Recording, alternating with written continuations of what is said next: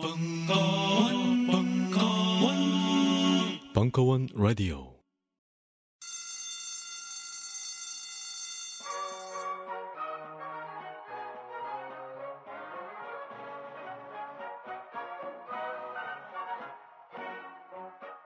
오늘도 힘차게 매일매일 활기찬 당신의 아침을 책임질 손안의 킹스베리 중세 왕과 귀족들만 먹었다는 아로니아와 함께 발기찬 하루를 시작하십시오 100% 폴란드산 아로니아 열매 농축 과즙 평산 네이처 아로니아 친 가사 노동과 학업, 직장 스트레스로 지친 가족을 위한 최고의 선물.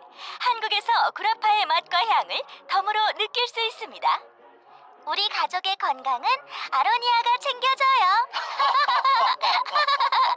100% 폴란드산 아로니아 열매 농축 과즙. 평산네이처 아로니아 친 보다 자세한 사항은 딴지마켓에서 확인하실 수 있습니다. 벙커원 멤버십 회원들에게 띄우는 희소식. 멤버십 회원들만을 위한 단편 동영상 서비스 올해를 벙커인 자력갱생의 해로 선포하고 너님의 자산 증진을 위한 기술을 전파한다. 여자 혼자 차정비하기 남자 혼자 집에서 회뜨기 등 집구석에서 모든 걸 해결할 수 있게 해주는 벙커원 자력갱생 프로젝트 벙커원 홈페이지에서 확인해 보세요.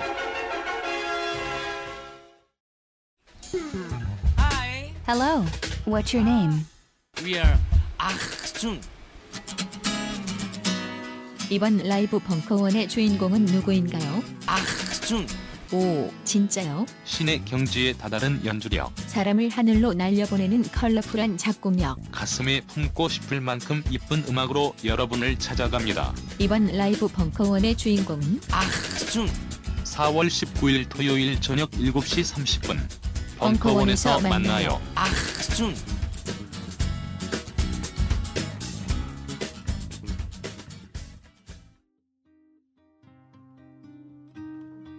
무려 철학 박사 강신주의 파이널 다상담 힐링보다 다상담 3부 3월 4일 강연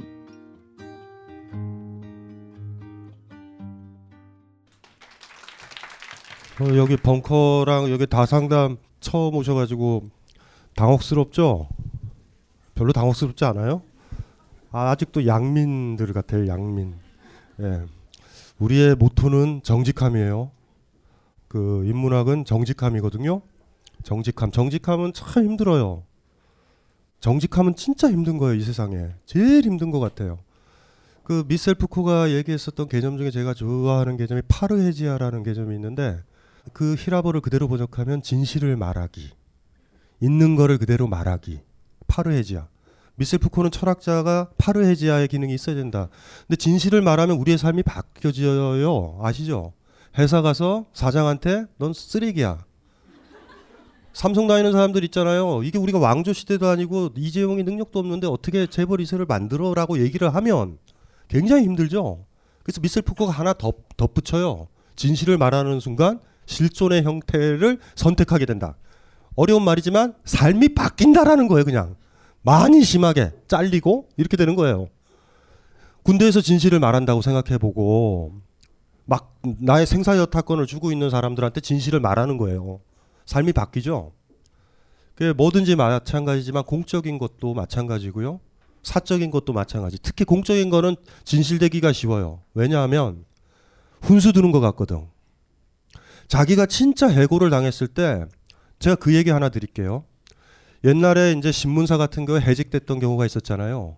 해직이 됐었을 때 무단으로 해기, 해, 해직된 거예요. 법적으로도 이건 부당한 거예요. 그러면 절대 기자들이 안 해야 되는 게 뭐냐면 회사를 안 나가면 안 돼요.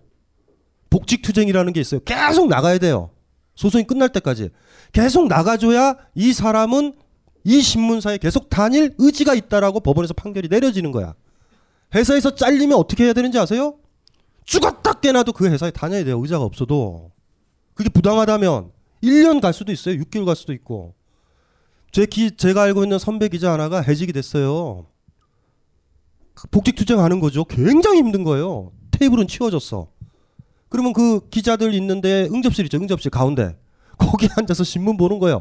근데 강해 보여야 되잖아요. 쫄아서는 안 되잖아. 그러니까 아 씨발 요새 신문 기사 기사들이 왜 그래 막 이러는 거고 국장이 화장실 가면은 옆에 쪼르륵 가서 같이 소변 보면서 이랑 씨발 남들 개 하고 막 이러는 거예요. 그래가지고 다섯 시 여섯 시 퇴근할 때 되면 지쳐요. 혼자 버팅긴 거라. 그 친구가 한테 가가지고 뻗어요. 점심시간에 가서 거기서 쉬고 소파에서 그러다가 어느 순간 이제 법원에서 판결이 나죠. 복직하라고 부당하다고. 그래서 기자로 보- 들어가는 거거든요. 그런데 그렇게 내가 삼자 입장에서 저 나쁜 놈 어떻게 진실을 얘기했다고 기자를 해고하지? 뭐 뭐 이런 있죠. 얘기하는 거 쉬워요. 훈수 두는 것 같아서.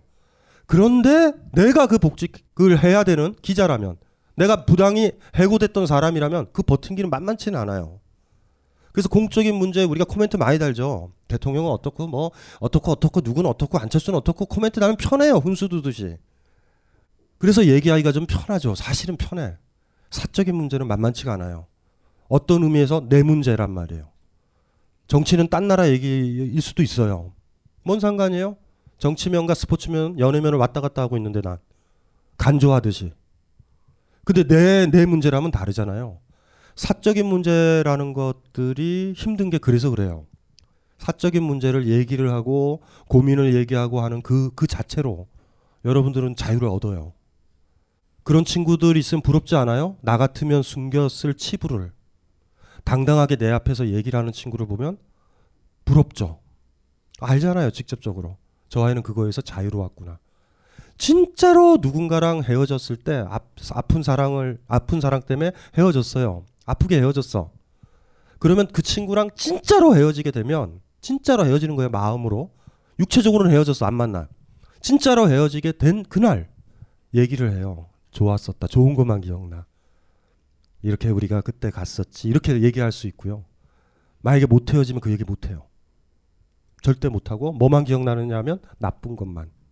왜냐하면 나쁜 것만 계속 떠올려야 이별이 되거든요. 근데 진짜 떠내버리면 좋은 것들이 찾아져요. 남자친구랑 헤어질 때도 여자친구랑 헤어질 때도 이런 거죠. 넌 참 좋은 아이야. 진짜로 헤어진 거예요. 너는 이래서 나빠, 이래서 나빠 이러면 괜찮아요. 아직은 아직은 괜찮아요. 아직은 괜찮아. 근데 진짜로 진짜로 그렇게 얘기하면 진짜로 끝난 거예요. 넌 진짜 근사한 남자야. 넌 참 근사한 여자야. 나한테 가분해. 너 이렇게 나랑 같이 산책할 때 너무 멋있었다. 이렇게 얘기할 때 여러분들은 그 얘기를 들으면 끝났구나. 완전히 정리가 됐구나. 국사편찬위원회로 넘어간 거예요. 과거사를 조작하지 않은 이상 되돌리지 못해 이제. 예, 어쨌든지 간에 그 사적인 얘기가 하기 힘들어요. 그래서 뭐 기- 어, 우리 어준 씨가 뭐라고 그래도 상담계는 은퇴를 하는 거예요. 예, 그래서 제가 마지막 힘을 지금 다 내보는 건데 이제 못 만나요. 그리고 이 공적인 자리에서 얘기를 한다라는 것 자체가 여러분한테 구원이다라는 거. 예, 그게 의미가 있는 것 같아요. 사적인 이야기. 자, 누구부터요? 예, 안녕하세요. 강 선생님. 저는 이 책을 샀는데 2월 4일 날 샀거든요. 저희 신랑이 선생님을 좋아해 가지고 신랑한테 선물해 주려고 샀어요. 신랑이 그때 직장에서 심한 일을 당해 가지고 우울증에 빠져서 정신 치료도 받고 해 가지고 굉장히 힘들어서 사줬거든요. 그때 2월 4일 날 신청할 때만 해도 그거를 물어보고 싶었어요. 근데 바뀌었어요. 어떤 거냐면 이거 좀 말씀드리기 전에 약간 부연 설명을 조금 해야 되는데 저는 신랑을 5년 동안 미친 듯이 사랑해서 결혼을 했고 6년 동안 한치의 후회도 없이 열렬하게 사랑했어요. 근데 5일 전에 신랑이 어떤 여자의 전화를 받고서 새벽 3시 반에 나가는 걸 발견합니다. 그래서 미친 듯이 쫓아가서 잡았어요. 미친년처럼 가서 잡았는데 신랑이 이제 일을 쉬고 많이 뭐 정신이 힘들어서 여자를 만나고 있었던 거예요. 더 웃긴 건 저 자신을 발견한 건데 저는 그럼에도 불구하고 자꾸 신랑의 말을 믿고 싶어지는 거죠. 그 여자랑은 그냥 애완동물 같은 관계다. 여자가 아니다. 여 같이 영화 보고 술을 마셨으나 새벽에 3시에 음주운전해서 목숨 걸고 나가는 그런 사이인데도 불구하고 술을 마시고 운전하였으나 음주운전이 아니다. 그런 개벽다기 같은 소리를 들- 들음에도 불구하고 그걸 믿고 싶은 거예요. 나의 머리는 이 나쁜 놈 버려야겠다 생각을 하면서도 나의 가슴은 하루를 살더라도 그냥 갇히고 싶다 이러고 싶은 거예요. 이런 상태를 어떻게 해야 되나요? 5일이에요? 5일 전? 네. 그래서 지금 신랑은 지금 옆에 있는데 정말 앉아요. 아이 누구 애들 일어나서 그래요. 정말 결혼 지난 11년간 정말 내 인생 최고의 남자였고 다정다감하고 지금 죽어도 같이 있고 싶은 사람인데 근데 모든 상황이 이제 끝을 알리고 있는 거예요. 이럴 땐 어떻게 되나요? 이게 힘들어요. 남편분이 와 있기 때문에 이게 요게 이게 힘들어요. 이 검사들이 그 조폭들을 치조할 때 나눠서 해야 되거든요. 같이 있으면 이게 얘기하기가 힘든데 5일 전에 근데 오늘 어떻게 같이 오셨어요? 제가 제가 예, 한 번은 용서하겠다고 넘어가기로 마음을 먹었지만 예, 자꾸 제가 자꾸 이성이 돌아오는 거예요. 자꾸 정신 차려지는 거예요. 예. 그러니까 지금도 계속 왔다 갔다 해요. 어떻게 될지 모르겠는 거예요. 그냥 여기서 끝을 낼 것인가, 음. 아니면 한 번은 덮고 넘어가 줄 것인가 이렇게 돼요. 제가 하나만 얘기를 해드릴게요. 헷갈려요. 이 남녀 사이라는 건 더럽게 헷갈리단 말이에요. 때로는 내가 나의 인생의 많은 부분이 인풋이 된 거예요. 많은 부분 너무 많이 지나온 거야. 그 지나온 길을 다 풀어내야 된다라는 그 부담감도 있어요. 그냥 이대로 그냥 제가 옛날에 칼럼에 썼지만 단추를 계속 채우다가 어느 순간에 삐끗해가지고 단추가 잘못 채워졌다는 걸 느꼈을 때가 있죠. 선택은 그때 두 가지이거든요. 하나는 뭐냐면 계속 채워가는 거예요. 언젠간 맞겠지. 어떤 사람은요 다시 풀러요. 하나씩 하나씩 하나씩 어디서부터 어디서부터 잘못됐을까? 저는 5일 전에 그 사건이요 단추가 삑살이 났다라는 걸 발견한 지점이지 둘 사이의 사랑이 삐긋나기 시작하는 결정적 지점은 아니라고 봐요. 일단은 제가 무슨 얘기 하는지 알죠?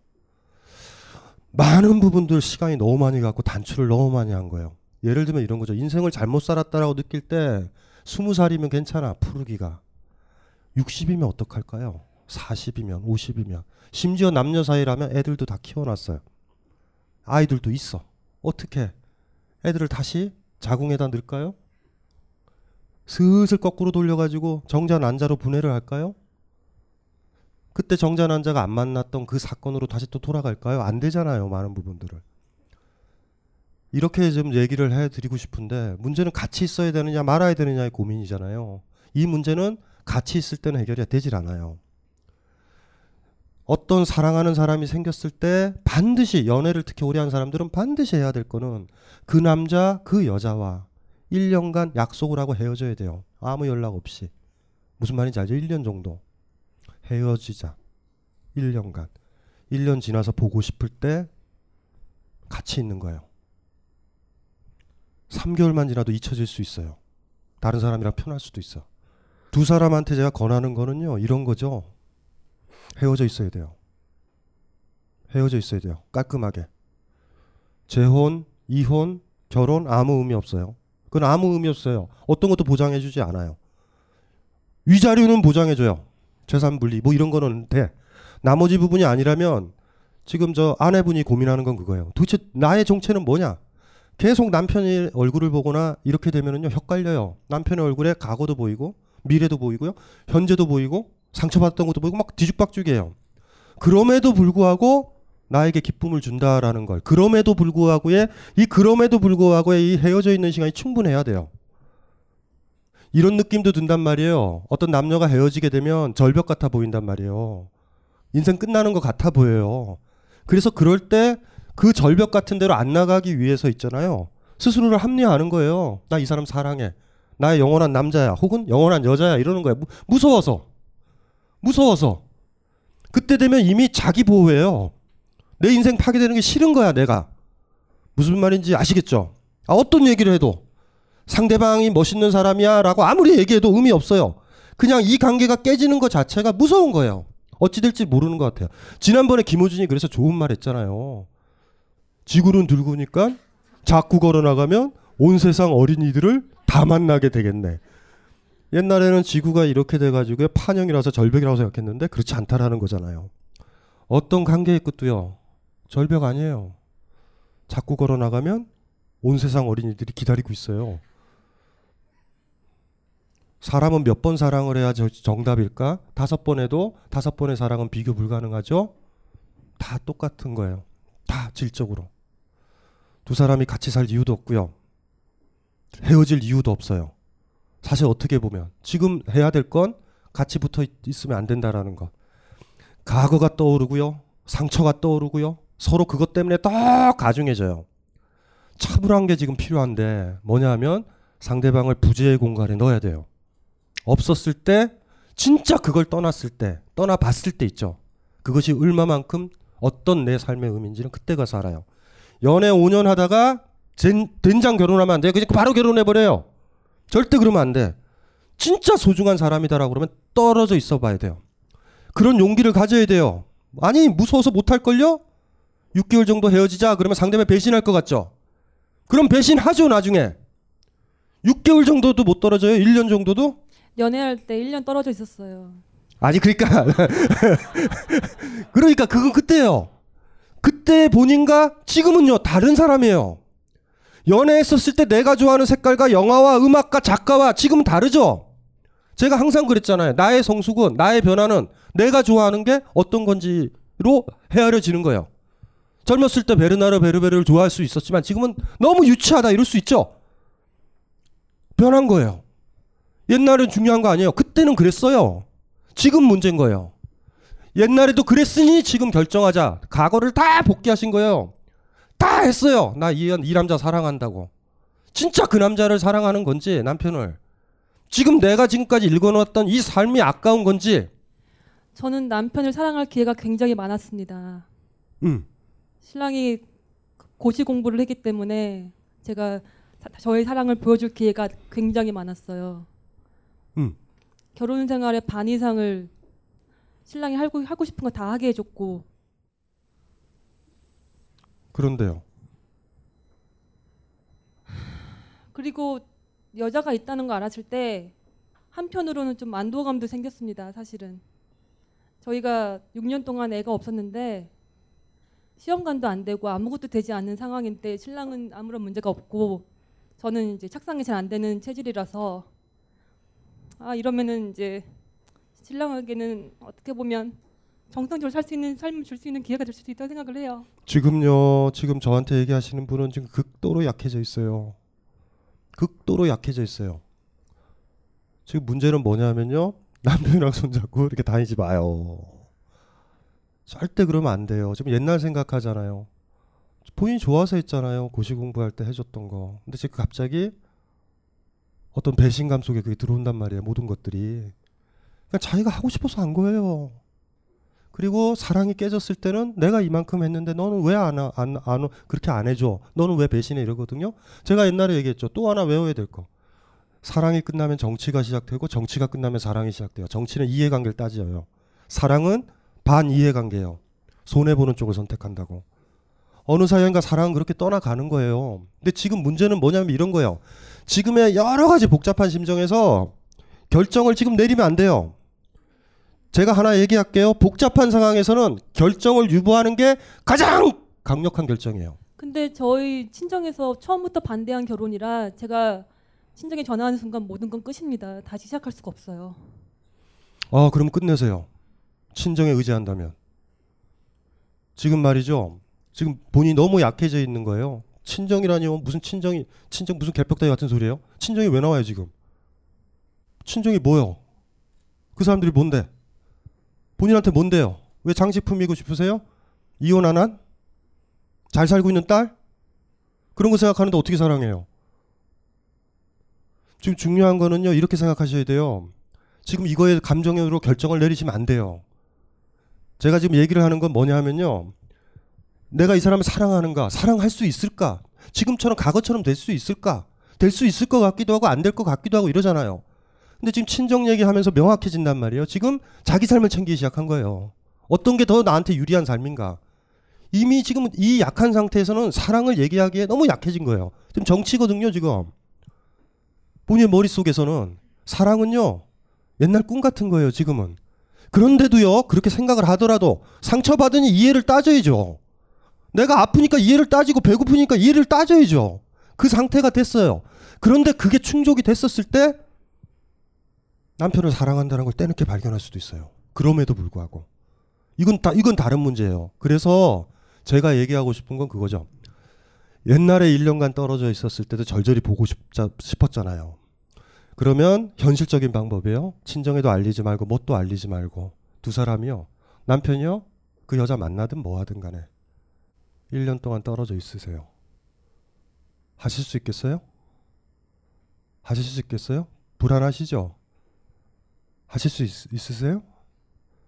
별거를 완전히 하는 건데 따로 살지는 마, 안 살아도 돼요. 같은 집에서 다른 방에서 지내면 돼요.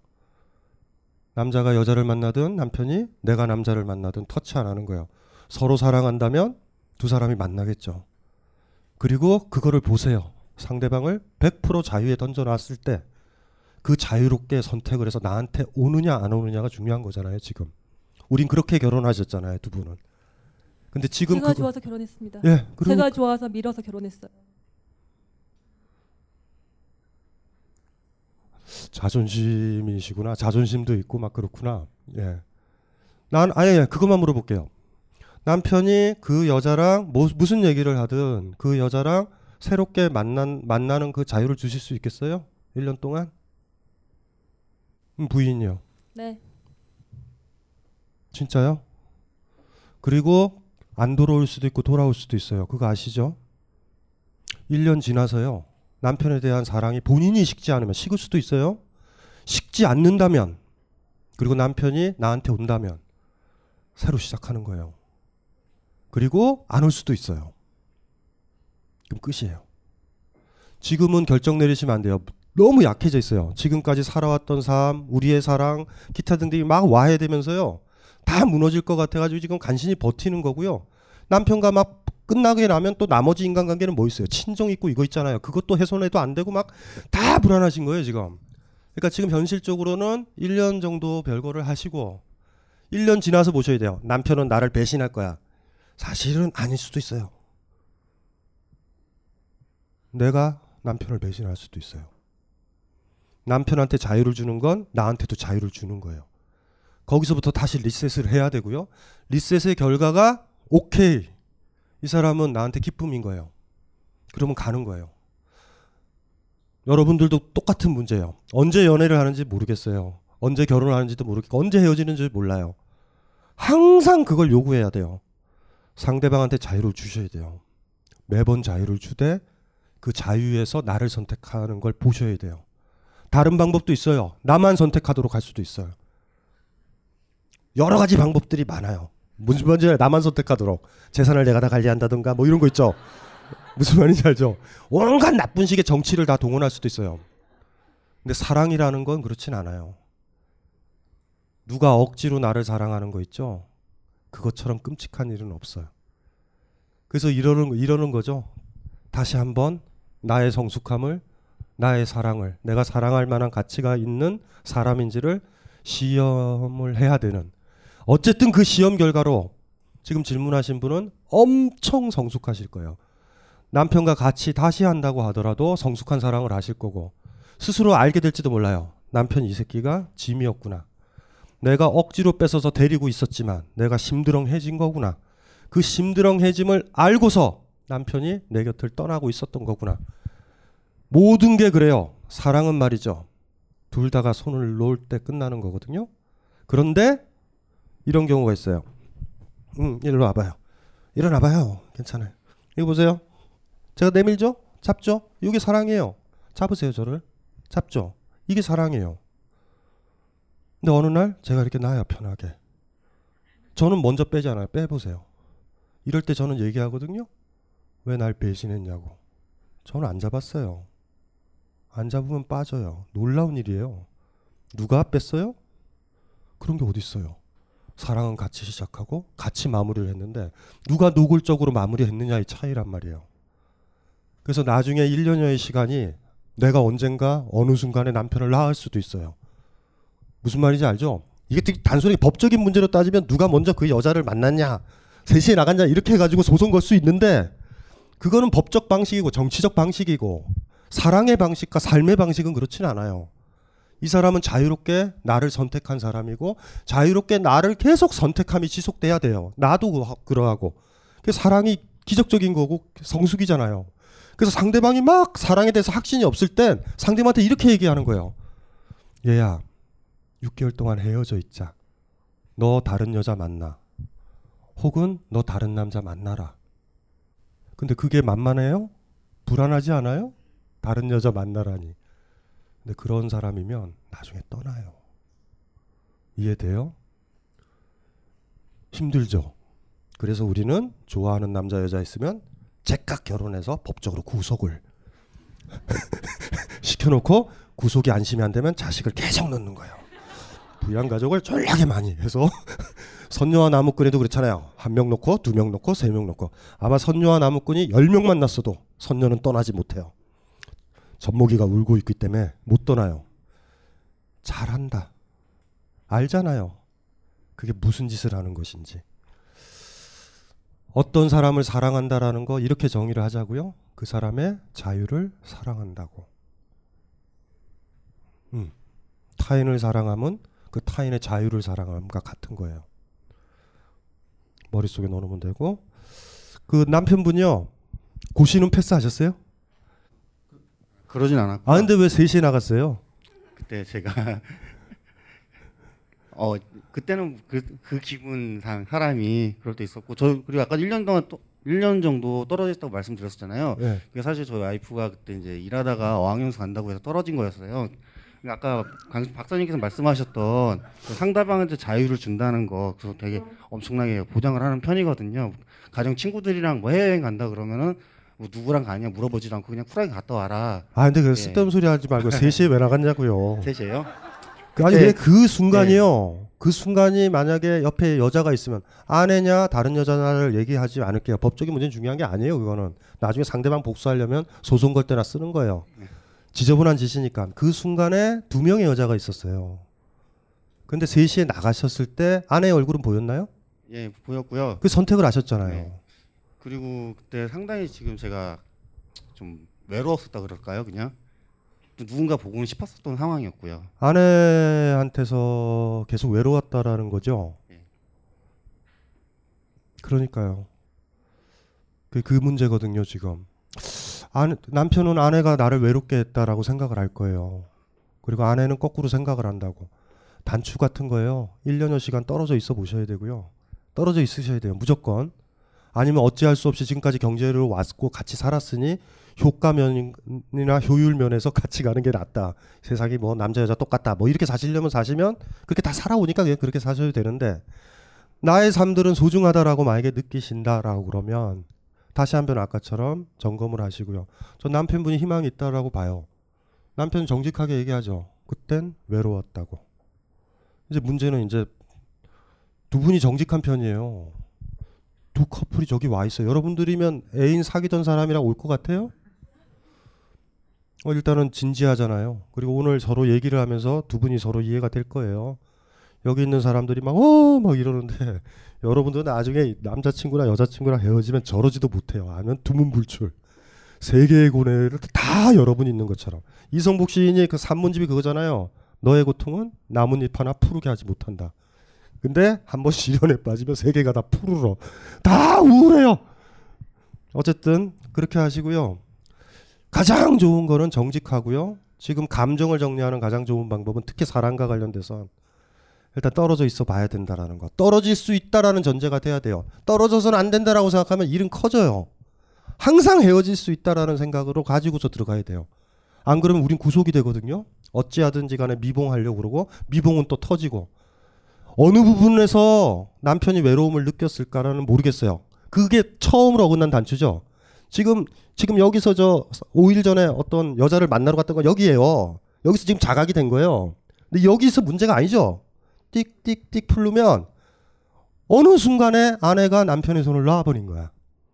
아, 어쩌면 남편이 아내한테 손을 냈을 때 안 잡았을 거예요. 거꾸로일 수도 있어요. 이건 몰라요. 그 부분까지 만약에 두 분이 가서 아마 거기서부터 다시 이렇게 가거나 또 하나의 방법은 퉁치고 계속 묶어보는 거야. 언젠간 묶어지겠지.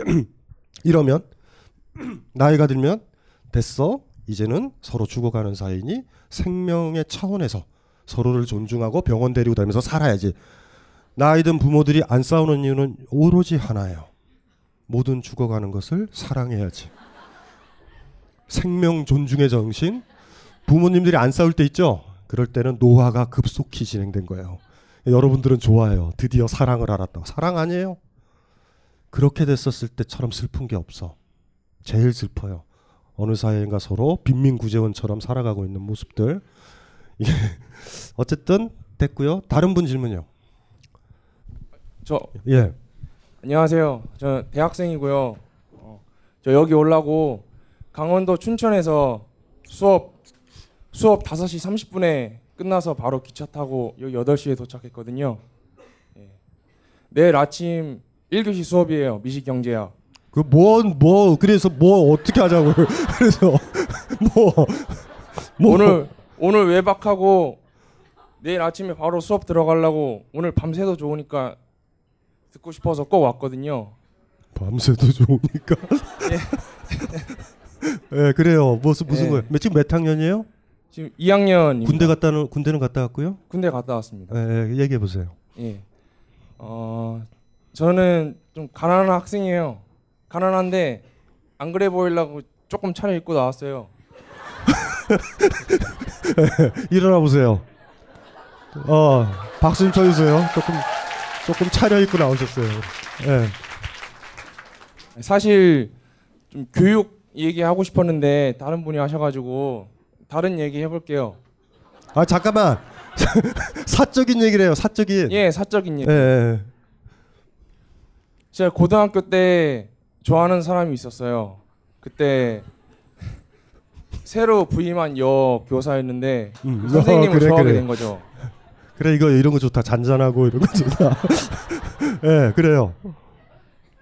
3년을 좋아했어요. 초임 선생님이니까 얼마나 미숙해요. 아 이제 잠깐만. 그 선생님이 미숙하다고?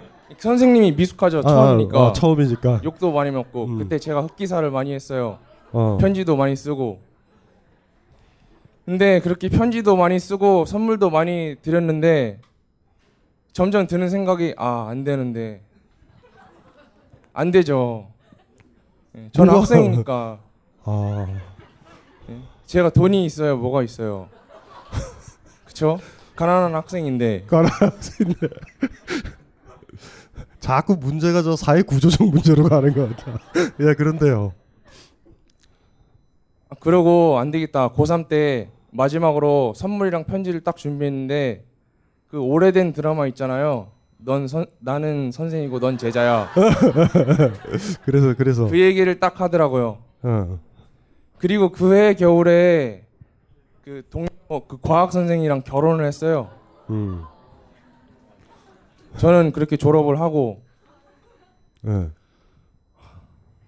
졸업하고 나서 또 다른 여자도 몇 번 만나보고 그런 시기였는데 좀 저희 부모님이 좀 뭐랄까 좀 집착이 심하세요. 집도 가난하고 하니까 무슨 뭐 맨날 공부 얘기만 하고 아 잠깐만. 공부해라 공부해라 마이크를 예 고민이 명확하지 않으면 달라고 그러면 안 돼요. 아 지금 얘기가 길어지는데 간단히 얘기할게요. 예. 고민이 뭐예요? 그래서 좀 강박관념이 심해요. 공부도 해야 되고 취업도 해야 되고 해놓은 건 없고 집은 가난하고 빚은 많은데 연애도 하고 싶죠. 연애도 하고 싶은데 어머니는 꼭 이래요. 나중에 돈 많이 벌어서 좋은 여자 만나라. 공부나 열심히 해라. 근데 전 그게 싫어요. 저도 좋은 여자 만나고 싶고 연애도 하고 싶은데 또 한편으로는 걱정돼요. 아, 학점도 잘 맞아야 되고 장학금도 받아야 되는데 장학금을 못 받았을 때 부모님이 저를 대하는 태도가 달라요. 심지어 저랑 3분밖에 차이 안 나는 쌍둥이 형도 저를 짐승 보듯이 그렇게 온갖 욕설과 그런 저를 그렇게 봤을 때 나는 아 나 왜 사나 이런 생각도 들고 그래서 작년에는 연애를 해보고 싶어서 어떤 여자를 만났어요. 잘 지내다가 결론부터 말하자면 좀 버려졌어요. 갖고 놀다 버려진 장난감처럼 버려졌어요. 그래서 두려워요. 또 다른 사람을 만날 수 있을까? 잠깐만. 이거 이거 뭐- 그거 왜 왔어 여기를? 사랑은 다 두려운 거예요. 지금 옆에 있는 저 저 인생 선배 두 커플 보면 몰라요? 옆에 들었잖아요 다. 예. 강박증도 아니고 뭣도 아니고 군대 갔다 왔잖아요. 예. 집에서 나와요. 집 싫으면 집에서 왜 그런 푸대접을 받고 있어? 군대까지 갔다 와 있으면서 지금 이렇게 생각해야 돼요. 내가 미숙하다고. 그리고 집에서 돈 받아 돈 받아서 쓰죠. 예. 그럼 말 잘 들어요. 그리고 말 듣기 싫으면 나오는 거야. 그건 정확해야 돼요. 왜 여러분들 아르바이트 할 땐 열심히 일하고 부모가 돈 줄 때 이렇게 됐는데도 다른 걸 요구해요. 밥 먹여주는데. 진짜 성숙한 아이는요. 지- 집에 청소한다? 어, 어머니가 그러죠. 아, 이거 안 해도 돼. 용돈 받았잖아요, 엄마. 정확하게 계산하는 거죠. 이럴 때 어머니는 당혹스러워요. 이 아이가 돈을 안 주면 일을 안 해. 그리고 다른 데서 돈을 더 주면 나갈 것 같은 거야. 여러 미숙한 인간은요 사랑이라는 이름으로 부모를 등쳐먹어요. 그 다른 걸 또 요구를 한다고. 이게 나쁜 거거든요. 부모나 가족이나 이런 것들에 그러니까 예를 들면 중학생이나 고등학생이면 그 고민은 괜찮은 거야. 독립이 안 되니까. 군대까지 제가 그래서 군대를 물어본 거예요. 세계 탓이 아니고요. 부모 탓도 아니고 뭐 탓도 아니에요. 내가 미성숙한 거예요, 아직. 혼자서 고독하게 당당하게 살아갈 수 있는 사람만이 누구를 사랑하는 거예요. 제가 누누이 강조했잖아요. 사랑하는 사랑과 자유는 같은 거거든요. 그래서 우리가 누군가를 사랑하게 되면 자유를 요구하죠.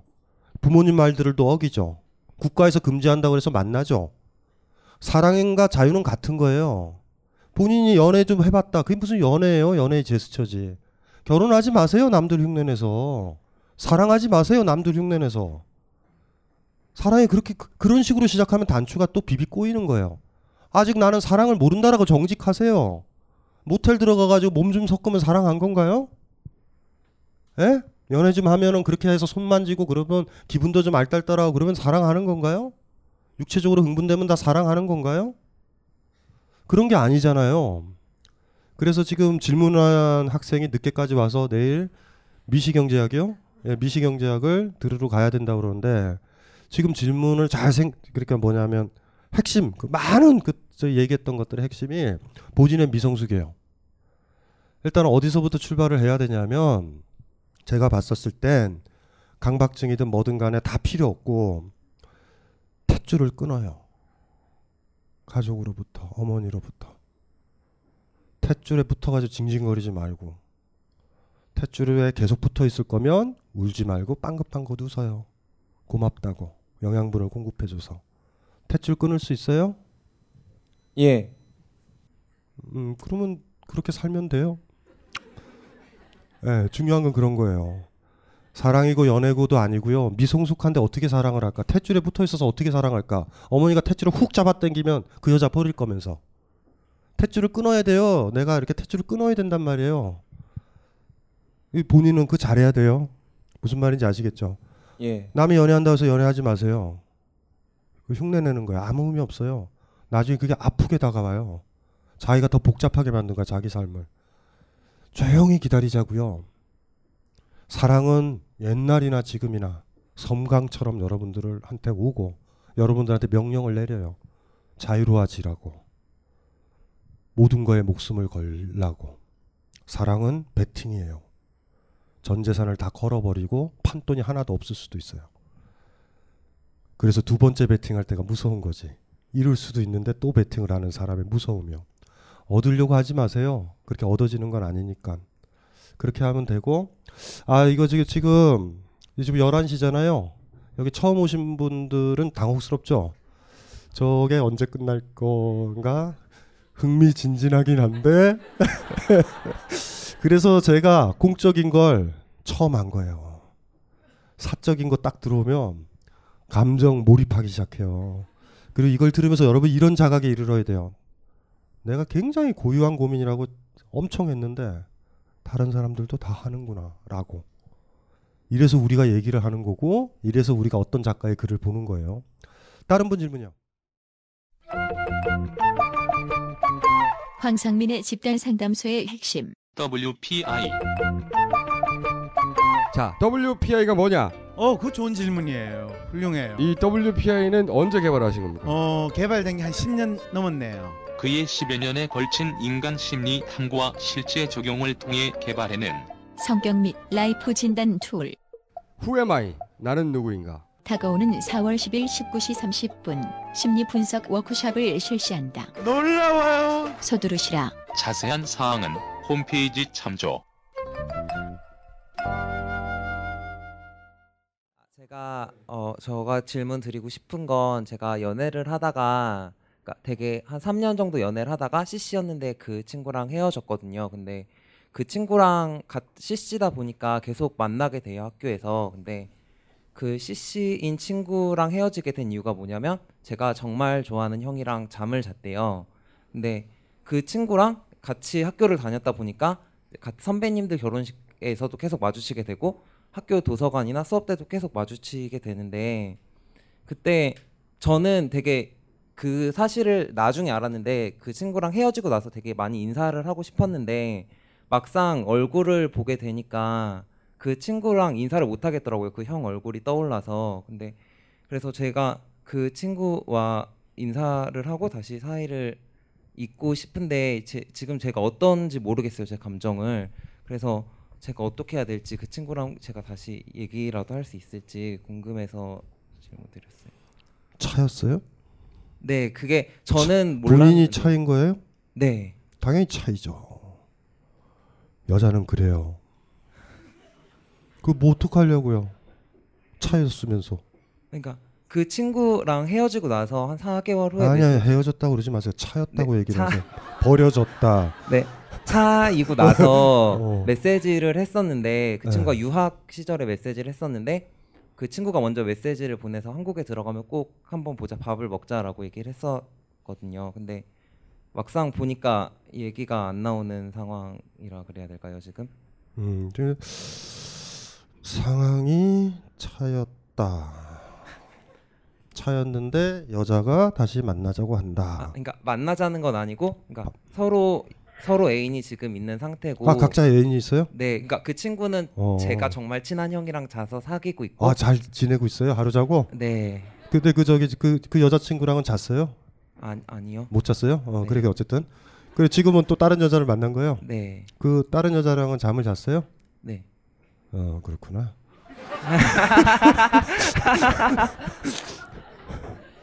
만나세요, 편하게. 네. 어. 그 그러니까 그 친구를 볼 때 되게 걱정되는 게 음. 그형 그 그 형이란 존재가 저를 되게 불편해하진 않을까 이런 생각하고 그 사실을 네가 그 형이랑 잤다는 사실을 내가 알고 있는데 과연 제 얼굴을 봤을 때 아무렇지도 않게 저를 볼 수 있을까 이런 걱정 때문에 어, 참, 별, 별 주제 넘은 걱정을 다 하네. 그거 그 사람 생각이죠. 그러니까 내, 내가 제, 제가 지금 얘기를 할게요. 그 여자친구랑 예전에 헤어졌던 여자친구랑 하룻밤 자고 싶어요? 지금 복족이 그건데? 아니요 지금은 전혀 아닌 것 근데 왜 쓸데없이 그 여자의 평가를 생각을 해요? 자고 싶어요? 아니요. 지금 새로운 여자친구랑 잠잘 때 그 여자친구 생각나요? 아니요. 안 나? 네. 진짜? 네. 근데 왜 이렇게 떨고 있어요? 본인 만나는 그게 거. 혹여 잘 것 같아요? 아니요. 잠자자 그러면 어떡할래요? 그 여자 거부할 거예요. 왜? 그 왜? 형 얼굴이 생각날 것 같아요. 아우 젠장할 그러면 형 진짜 형이 문제야 형이 형이 본인은 그 첫 번째 여자 사랑한 적도 없어요. 지금 저 남자들끼리 있죠, 그렇죠? 우월 싸움 있죠, 닭들의 세계처럼 그거를 해서 진 거예요. 그래 형 형은 좋아하죠? 네. 그 그 형 좋아하죠. 그 얘기를 하기 전까진 굉장히 좋아했는데 지금은? 연락도 안 해요. 본인이 형이 연락 제가 연락을 몇 번 해봤는데 연락을 안 받더라고요. 본인은 왜 연락했어요? 저는 되게 조, 저한테 되게 많이 도움을 줬던 선배라서 그래도 제가 봤었을 때는 극단적인 얘기지만 본인한테 동성애적 기질이 있어요. 여자는 중요한 거 아니에요. 지금 둘 다. 형이 제일 좋아요. 지금 계속 형 얘기만 해. 나의 형은 어디 갔어? 아니 그런 건 아닌데 아니 아니에요. 그, 이거 이 얘기 처음 들었을 거예요. 근데 내가 받은 느낌은 그래요. 어느 여자든지 간에 어느 여자든지 간에 관계가 좋지 않을 수도 있어요. 동성애적 기질이 있을 수도 있어요. 본인한테 내가 받은 느낌은 지금 문제의 핵심은요. 그 여자친구 헤어진 게 문제가 아니고 형이에요, 형. 형과의 관계가 핵심이에요, 여기선. 잘 생각해 보셔야 돼요. 만약에 그 사람과 싸워가지고 있죠? 이 여자를 쟁취를 한다라고 그랬다면 사실 졌잖아요. 네. 근데 본인이 형한테 왜 연락을 해요? 그러니까 그 여자를 매개로 그- 그러니까 지금 지금요 이게 그게 단순하지가 않아요. 많은 부분 자기를 받아들여야 되고 이해 그러니까 이해해야 그런 되고 건 전혀 아닌 것 같은 아니 잠깐만요 받아들여야 돼요. 네. 그러니까 양성애적인 게 있어요. 최소한 양성애적인 건 있는 사람이에요. 지금 얘기하는 친구는 굉장히 여성적이에요. 왜냐하면 여성적이다라는 거는 이런 거예요. 가부장제 사회잖아요, 우리가. 여자가 열정적으로 사랑을 지향하지 않아요, 여자들은. 여자들이 진짜 원하는 건 안전이에요. 안전. 연애는요, 사랑은요, 모든 걸 베팅하기 때문에 거지가 될 수 있거든요. 그걸 몇 번 해본 사람들은 안전을 추구하거든요. 안전은 타인이 보장해 주는 거예요. 그게 여성성의 하나의 상징이란 말이에요. 안전을 지향한다라는 게 무슨 말인지 아세요? 그래서 여자들의 가장 불행은 뭔지 아세요? 안전을 찾았는데 사랑이 없다라는 거.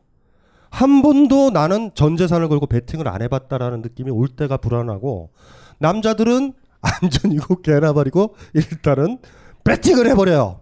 무조건 들이대요. 근데 저 친구의 특징은 안전을 지향한다고. 전반적인 모든 관계의 안정과 사랑도 할 수 있어요.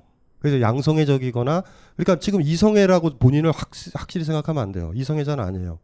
지금 이 관계에 있어서도 계속 맞물려 들어가는 게 여자친구, 선배 이 트라이앵글 속에 지금 있단 말이에요.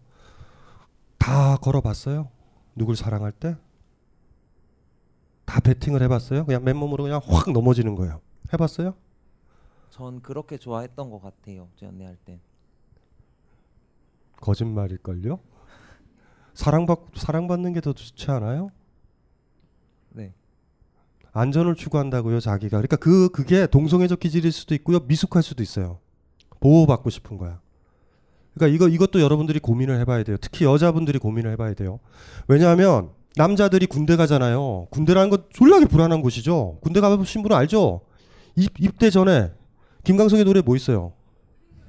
이등표 편지 뭐, 뭐 노래가 어떻게 되죠? 노, 노래 어떻게 되지? 아침 떠나가. 어, 훈련소로 가던 날 맞나? 맞아 맞아요. 개소리죠. 군대를 가봤던 사람은 알아요. 부모님께 인사하고 인사는 뭐, 뭐 인사해요? 그냥 건성으로 하는 거예요. 일단 당장 좆됐다. 어떡하냐? 저 제가 제가 논산 군번이거든요. 논산 논산 훈련소 갈 때. 근데 남자들은 돌아와요. 3년 지나면. 우리 사회에서 결혼 제도는 여자들이 영원히 군대 가듯이 누구한테 결혼을 하는 거예요. 그래서 우리 누이가 시집 가는 날 비장했어요. 어디론가 말뚝박으로 가는 그 비장한 느낌. 그래서 어느 곳에 가야 될 것 같아요? 안전한 곳으로. 에? 무슨 말인지 알죠? 그러니까 이게 우리의 풍습이 그렇게 만드는 거예요. 여성을 안정을 지향하게 하는 거 안전. 안전해야 돼요. 여러분들 스스로 스스로 되돌아보세요. 사랑을 감당할 자격이 있는가? 아까 우리 저 두 부부 왔었죠. 그 부부는 지금 안전의 문제가 아니라 사랑의 지금 문제잖아요. 굉장히 성숙한 거예요. 여러분 생각에는 어머 저렇게 이렇게 불안하게 살지 안전하게 살지 이런다고. 그 여러분 부모 짝 나는 거예요. 부모 짝. 부모들은 안전하세요? 어, 제가 안녕하세요. 뭐 이런 게 생각난다. 안전을 내가 지향하느냐, 사랑을 지향하느냐. 안전은요, 나의 이득을 생각하는 거예요. 정확하게 계산하는 거야. 사랑은요, 베팅하는 거예요. 뭐 아니면 도예요. 그래서 무서워하는 거야. 해야 돼요. 사랑은 해야 돼요. 안 하면 후회해요. 유일한 희망이거든요. 근데 나이 들어서는 이제 좀 힘들어져요, 많이. 그래서 지금 본인이 그 지금 제가 얘기한 걸 가지고 떠올려 봐요. 그 메커니즘을. 그 여자를 만나거나 중요한 게 아니에요. 여자를 만나도 여전히 형의 얼굴이 떠올라요. 미치는 거죠. 뭘 어떻게? 본인의 메커니즘에 형이 있어요. 그리고 헤어지고 나서 형한테 또 전화했잖아. 그러니까 그 여자가 중요한 건 아니었던 것 같아요. 관계에서. 그래서 그때 여자를 강력하게 사랑했냐? 전 그러 보이진 않아요. 충분히 그 오, 형 오빠라고 그래서 죄송해요. 그, 그 관계가 중심에 있어요. 그러니까 이런 거죠. 그 옛날에 애인이 저 외국에 가서 와서 마, 만나는 날도 왜 본인이 부담스러워 하는가? 형이잖아요. 형 아니에요? 그러니까 그게 그러니까 좋아한다 아니, 그러니까 좀 변명 같긴 한데 그러니까 이게 그렇게 되는 것 같은데 좋아하는 게 아니라 화가 날 것 같아서 어쨌든 네. 화 못 내요 본인은 가서 하나만 질문할게요. 그 여자 새로 와가지고 나 오늘 갈 데 없어. 오늘 같이 잘래? 호텔에 갈래? 어떻게 할래요? 아, 싫어요. 근데 왜 화를 내요? 화 안 내요 그러면 오히려 화내는 건 그 여자친구가 옛날처럼 돌아왔으면 하는 생각도 있을 건데 그래서 화내는 거예요. 진짜 식은 사람은요 화를 안 내요. 안 내요. 감정이 동요가 되는 순간 관계는 지속되는 거예요. 어쨌든 무서운가요? 다시 그 여자친구랑 있을? 왜 그러지? 어쨌든지 간에 지금 상황은 단순한데 본인만 굉장히 복잡한 거예요. 이 이야기는 아주 단순한 얘기예요. 아주 단순한 거예요. 형. 형의 존재를 계속 생각해야 돼요, 형. 그리고 지금 하- 얘기하시는 분은 내가 많은 사람들을 보잖아요. 너무나 많은 동성애자들도 봤거든요. 양성애자들도 봤거든요. 그건 나쁜 거 아니에요. 절대 그 뭐 나쁘거나 뭐 이런 문제는 아니에요. 그런데 그 형이라는 게 지금 메커니즘에서 있잖아요. 보통 이성애적 사랑을 하면 형이고 뭐고 개나 버리고 생각을 안 해요, 남자들은. 남자들은 전쟁이에요, 전쟁. 형이고 뭐고 형한테 욕한다니까 우리는 형의 남자친구를 뺏어요. 남자들은. 인간관계 다 버려요. 베팅한다고 그랬잖아요. 그 남자의 사랑 때문에 여자들이 훅 가는 거예요. 얘가 영원할 것 같은 거죠. 이렇게 베팅을 다 하다니. 근데 걔는 계속 베팅을 해요. 이게 문제야. 한 번 도박에 빠진 아이들은 계속 도박을 해요. 그게, 그게, 그게 그래서 그 항상 보면은 자기가 안전하게 선택했다란 그 남자가 자기한테 풀 베팅을 해서 더 이상 판돈이 없을 것 같은데 자기한테 full 베팅 해가지고 자기랑 연애를 하는 사이에 판돈을 모아요. 모아서 딴 여자한테 또 베팅을 full 베팅을 해요. 이게 어떤 그 어떻게 보면은 재밌는 거죠. 왜냐하면 그게 왜 생기냐면 가부장제 사회라서 남자가 그만큼 안전이라는 게 확보가 돼요. 직장 생활이든 뭐든 여자는 어쨌든 간에 불안한 거예요. 존재 자체가 누구의 안전 속에 들어가도록 되어 있는 거죠. 결혼 제도가 그걸 다 얘기를 하잖아요. 어우, 우리 누이 시집 가기 전날 어우 너무 무서워요. 진짜 노래 불러야 된다고요. 이등병의 편지요? 네? 새 며느리의 편지. 집도 나와. 진짜 무섭지 않아요? 와 말뚝박으로 가는. 오 남자로선 감히 사- 생각할 수 없는. 우리는 막 군대 때문에 힘들어하는데. 그래서 그거를 좀 고민을 좀 해봤으면 좋겠어요. 그리고 들어본 결과 중요한 것들은 얘기를 안 해요 지금 나한테. 겉도는 얘기들만. 핵심이 뭔지 모르겠어요. 지금 새로 만난 여자친구랑은 잘 지내요? 네. 어떻게 지내요? 만나면 뭐해? 만나면 그냥 남들처럼 데이트 하는 것 같아요. 그러니까 남들처럼 어떻게 하는데? 그냥 밥 먹는 거 좋아- 서로 막 다니는 거 좋아해서 많이 돌아다니고 음. 같이 뭐 운동하고 사진도 같이 찍으러 다니고 음. 그렇게 음. 생활하고 있어요 같이. 음. 그리고 저녁 때는 저녁 땐 그러니까 서로 지금 학기 중엔 못 만나고요. 음? 학교가 달라요 또? 네. 음. 지금 만나는 친구는 자취를 해서 다른 데서 자취 좋다. 자취. 자취 좋다. 네, 그래서 못 만나고 방학 때는 그냥 저녁엔 집에 잘 보내요. 그러니까 둘이 돌아다니는 걸 좋아하니까 방학 때는 1박 2일로 많이 돌아다니고 이랬는데 그냥 데이트를 하면 그냥 저녁엔 집에 새로 지금 만난 여자친구랑 사랑 나누는 건 좋아요? 네. 행복하고? 네. 근데 어떻게 집에 그냥 들여보내? 이게 그러니까 어, 여행을 위한 포석 이라고 할까요? 그러니까 평소에 그러니까 여행을 같이 가기 위해서 평소에 집에 보내다가 네, 음. 여행 같은 걸 이제 네, 돌아 같이 다니는 지금 어쨌든 상태는 안 좋아요. 많이. 우리는 보통 여행을 빌미로 해서 여자친구랑 자고 싶거든요. 근데 본인은 여자친구랑 잔다 그러고 여행을 가려고 그러는데 아 어쨌든지 간에 형을 잘 생각을 해요. 다른 분 다른 분 질문이요. 아, 저는 직장인이고요. 한 만으로 4년, 횟수로는 2009년부터 다닌 되게 작은 회사가 있는데 한 4년 차였을 때 회사를 그만두겠다고 사장님께 얘기를 했어요. 근데 그때 좀 반려가 됐고 저도 나이가 조금 있어서 좀 두려운 마음에 그냥 그냥 안전한 길로 회사를 계속 다녔거든요. 근데 이제 회사 작은 회사인데 점점 안 좋아져서 제가 하는 분야가 아닌 다른 분야까지 하게 되면서 뭔가 일에 대한 흥미도도 너무 떨어지고 일 자체가 좋아서 시작했는데 뭐 싫어졌고 그리고 회사 사정도 너무 안 좋고 해서 그만둘까 생각을 하고 있었어요. 근데 마침 사장님께서 암에 걸리셨어요. 근데 좀 어, 그, 그 말할 타이밍이에요. 그래서 작년 겨울에 근데 조금 괜찮아지셨다가 그 너무 제 쪽 분야 일을 안 하니까 그래서 가, 그만둬야겠다 했는데 또 며칠 전에 그 재발이 된 거예요. 암이 전이가 돼서 그래서 거의 회사 일에 손을 놓게 될 실정이 눈앞에 보이니까 이렇게 말할 타이밍을 놓치기도 했지만 그 전에 계속 생각을 했던 게 그 선생님께서 책에 쓰셨던 것처럼 내가 이 회사 아니면 죽을 것 같을 때 떠나야 된다고 그러셨잖아요. 근데 제가 지금 그 타이밍을 놓쳐서 되게 안타깝지만 오늘 말을 했거든요. 그래서 사장님이랑 얘기를 했는데 좀 되게 뭐라 그럴까 심적으로 안 좋으시죠. 내가 가장 상황이 안 좋을 때 이런 말을 할 수 있냐라는 그런 좀 뭐라 그럴까 그 인간적으로 되게 안 좋게 보는 거에 대한 좀 죄책감도 있고 근데 하, 근데 말은 해서 마음 편하긴 한데 앞으로 어떤 제안이 있어도 어떻게 해야지 현명한 건지 좀 궁금해요. 현명한 게 아니라 사표를 낼 때 있잖아요. 왜 사표를 왜 내요? 그냥 안 가면 되지.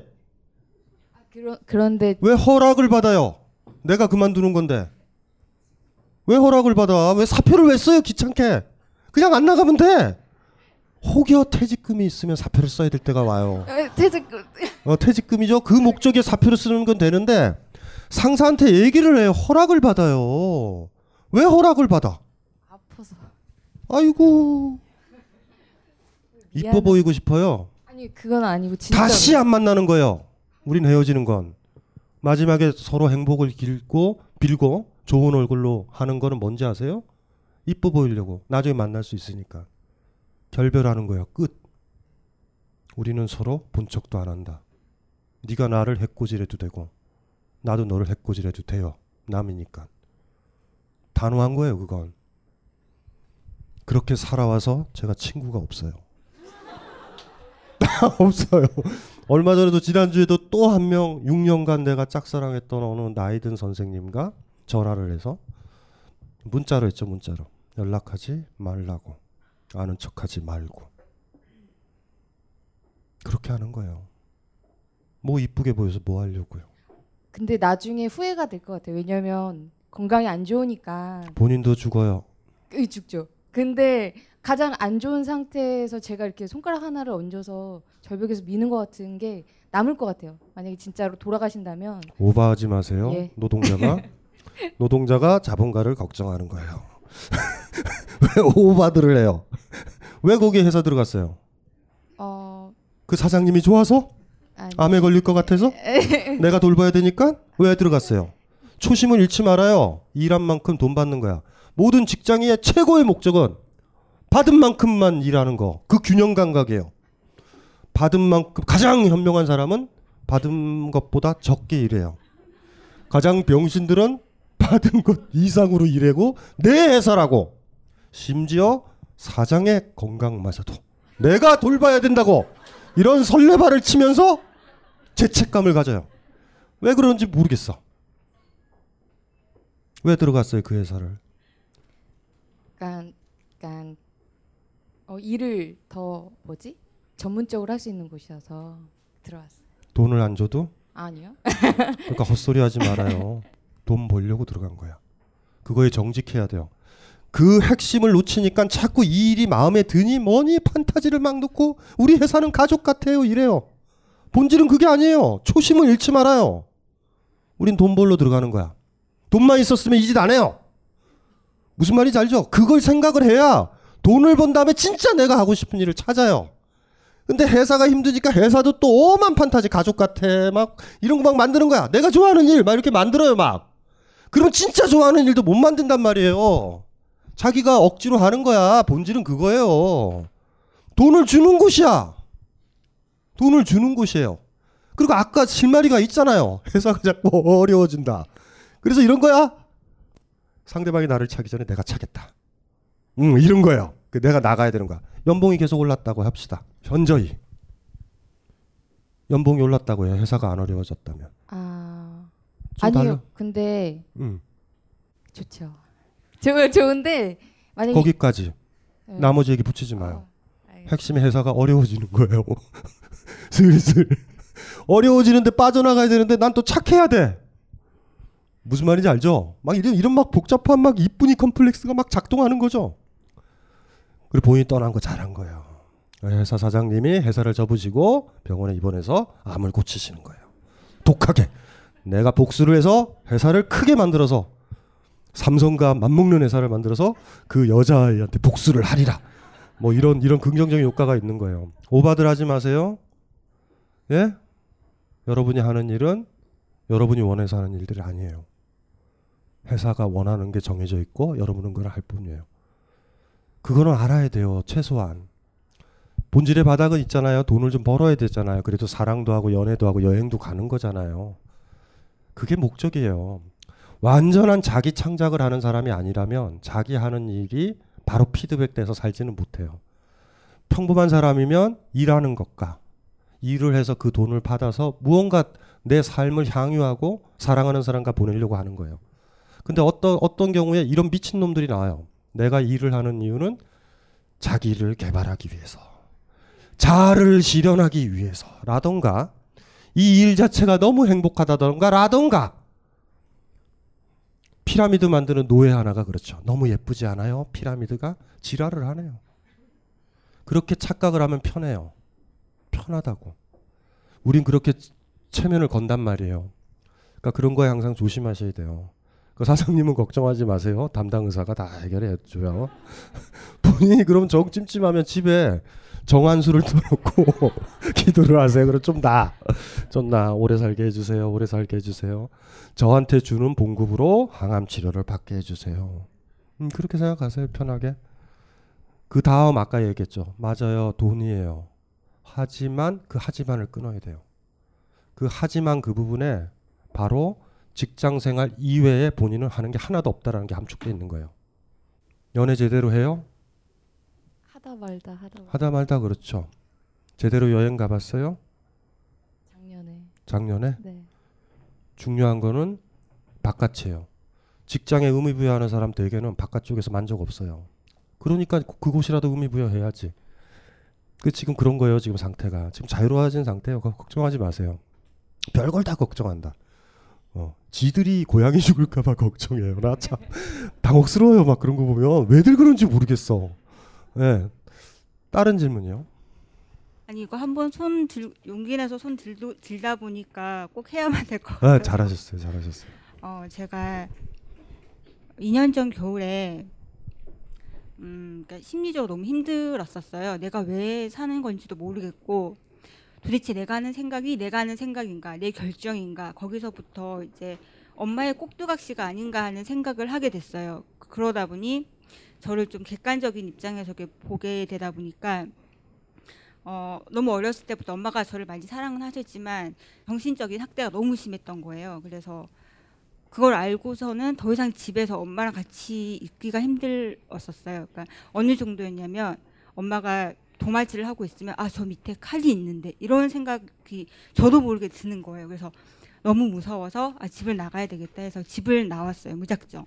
돈이 있었던 것도 아니고 갈 곳이 있었던 건 아니지만 마침 생각나는 사람이 있어서 연락을 했고 남자였고 그, 그 사람은 이제 혼자 살고 있었어요. 그래서 무작정 좀 당분간만 있게 해달라 해서 나오게 됐어요. 근데 있다 보니까 이제 같이 있는 시간도 많아지고 제 어린 시절 얘기를 많이 했어요. 뭐 아버지 음주, 그러니까 술 때문에 부모님이랑 많이 싸우게 됐고 거기서 오는 불안 그리고 항, 항상 그 싸움 속에서 저는 항상 불안해했고 그게 한 그게 서른 살이라는 그 30년의 시간을 그렇게 지내왔는데 그러니까 그런 얘기를 하다가 이제 그 친구가 저의 어린 시절의 아픔을 많이 봐주더라고요. 그래서 아 참 편하다라고 생각을 하는 중에 집을 나온 지 2주 만에 병이 재발을 해서 입원을 하게 됐어요. 제가 희귀 난치병이 있는데 한번 수술을 하고 나서 또 재발이 된 거예요. 그래서 부모님한테 알리지 않고 일단 입원을 했어요. 근데 상황이 그러니까 몸 상태가 너무 안 좋아서 또 수술을 해야 했고 그래서 다시 부모님한테 연락을 했어요. 나 수술을 해야 될 것 같다.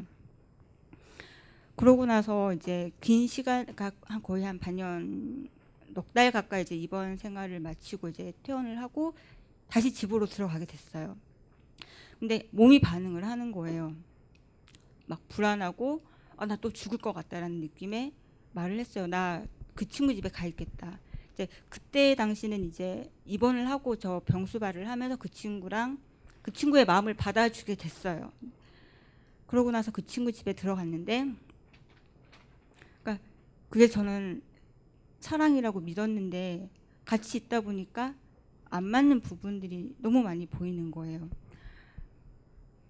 근데 이제 저는 이제 또 아 내가 부족해서 그런가 그래서 저를 좀 많이 바꾸려고 노력을 했고 어 근데 이제 의리로 같이 살아야 되나 이런 생각도 하게 되더라고요. 그러니까 같이 있다 보니까 많이 정도 들었고 근데 이 친구가 또 주, 하루에 수, 그 소주를 두 병씩 먹는 친구더라고요. 그러니까 마음이 약한 친구의 기댈 곳이 술밖에 없는. 그러니까 그림이 딱 나오는 거예요. 아 이거 우리 아빠인데 그러다 보면은 나는 또 엄마처럼 잔소리를 할 거고 아 이 너무 결과가 뻔하다는 그런 생각이 너무 이제 들게 됐어요. 근데 그러려면 제가 이걸 다 포기를 하고 다시 엄마 집에 들어가야 되는데 어 저는 너무 이제 힘든 거예요. 그러니까 박사, 박사님 말씀처럼 집 싫어 나가라 나왔는데 여기가 아니 그 피난 그러니까 피난처라는 느낌은 많이 있었지만 그래도 지나다 보니까 사랑이라고 생각했는데 또 집에서 받았던 그런 불안함을 받다 보니까 또 아닌 거또 도망가고 싶은 거예요 또 근데 다시 집으로 들어가려니 너무 겁이 나고 그래서 지금 어떻게 해야 될지 잘 모르겠어요. 지금은 어디에 있어요? 지금은 남자친구 집에 남자친구 집에? 어, 어이 같이 있었던 지는 얼마? 한 10개월 정도 되는 거 10개월 정도 같이? 남자친구는 뭐예요? 지- 직업은 있어요? 아 네. 어, 정규직? 네 정규직이긴 한데 음. 몸을 쓰는 일을 하다 보니까 음, 나이는 몇 살 정도 돼요 남자친구는? 어 서른 일 아니야 여섯이요. 서른여섯 본인은 서른? 둘. 서른둘? 네. 음. 일단은 그 메커니즘이 있어요. 아버지가 아버지가 이런 경우에요. 아버지가 나를 많이 때리잖아요. 근데 나는 벗어날 수 없죠. 벗어날 수 없게 되면 우리는 아버지의 좋은 면을 찾아내야 돼요. 날조를 하든지. 아버지가 날 때리고 나서 우는 모습, 너무 측은하다. 이런 모습이든지 뭘 찾아내야 돼요.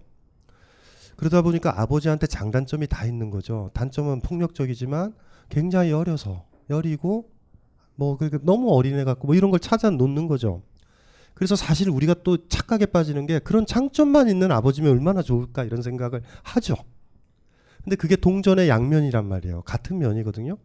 그래서 나중에 남자를 만나보면 아버지가 가졌던 장점인 면만 가득 가진 남자를 얻는데 그 가득 가진 장점의 뒷면에 폭력성이 나와요. 그래서 한 번 불행한 사람은요, 죽을 때까지 불행해져요. 그래서 이게 굉장히 힘든 거거든요. 많은 사람들은 이렇게 얘기해줘. 고생 이제 많이 했으니 행복이 올 거야. 개소리예요. 한 번 고생한 사람은 죽을 때까지 고생해요. 어렸을 때 불행한 사람은 그 불행에서 벗어나는 건 만만치가 않아요. 의외로. 굉장한 용기와 단호함들이 있어야 되거든요. 지금 가족에서 못 벗어난 거예요. 그러니까 남자친구랑 있어서 가족이랑 있는 거예요. 지금 본인한테는. 그 구조에서 못 나가는 거예요. 그러니까 예를 들면은 그 남자친구에서 처음 해봤을 때 아버지가 가졌던 가장 큰 편안하게 만들어놨던 장점을 발견했다가 거기에 안기다 보니 다른 것들이 나오는 거잖아요. 여러 가지. 그 다시 또 들어가는 거죠. 이렇게 왔다 갔다 하는 거죠. 본인이 뭘 잘못했냐면 나왔을 때 혼자 있었어야 돼요. 혼자 있었을 때. 잘 봐요. 남자 여자가 사겨요. 남자 여자가 사귀죠. 다른 여자를 사귀고 이렇게 가서 이 사람을 끊는 것과 이 여자를 사귀다가 관계를 끝나고요. 새로운 여자를 사랑하는 건 달라요. 우리는 만약에 우리 여러분들 연애할 때 그럴 수도 있어요. 인생을 살아갈 때. 일단은 그걸 단절을 해야 돼요. 완전히 단절을 해야 돼요. 가족과의 관계를 완전히 단절을 해야 돼요. 그 단절을 못한 상태에서 이 가족에서 그나마 줬었던 장점들과 편안함들 있죠. 그나마. 그것과 유사한 놈을 만나게 돼 있어요. 그 학대 재생산 계속 계속 반복되는 거예요. 그래서 처음에 아버지가 날 때렸다. 나 나한테 따뜻하게 대해주고 안아주고 나를 위해서 미안해 얘야 하고 울어준단 말이에요. 그 울어주는 모습만 가진 남자를 만나는 건데 그 왜 울겠어요, 애가? 애가 잔인한 거예요. 그럼 그게 또 반복이 되는 거예요, 이런 식으로. 그래서 이렇게 이렇게 봐야 되죠. 일단 순서는 집에 들어가세요. 집에 들어가세요. 준비를 해요. 혼자 나올 준비를. 철저하게. 근데 제가 병이 있어서 그러니까 더 많이 준비를 해야 되죠. 다른 사람보다 더 많이. 더 많이. 안 그러면 그 안에 말려들 거예요, 계속. 환자라는 존재는 영원한 자식이에요. 누군가 돌봐야 되는. 그러니까 그것까지 이겨낼 이중적인 부담이 더 있는 거예요. 그러니까 그것 때문에 너무 힘들어요. 어쩔 수 없어요. 어쩔 수 없어요. 그거 어떡 하겠어요. 근데 이게 병이 또 재발을 하는 그러니까 더 준비를 해야 된다니까요. 다른 사람들이 일주일치 식량을 마련한다면 본인은 똑같은 거리지만 3주치를 준비해야 되는 거예요. 그 피곤하죠. 짜증나죠.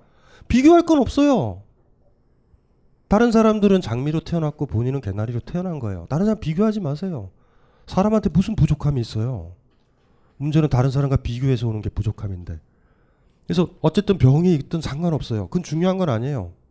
다른 사람에 비해 그런 병이 있는 거잖아요, 지금. 근데 그게 본인의 모습인 거예요.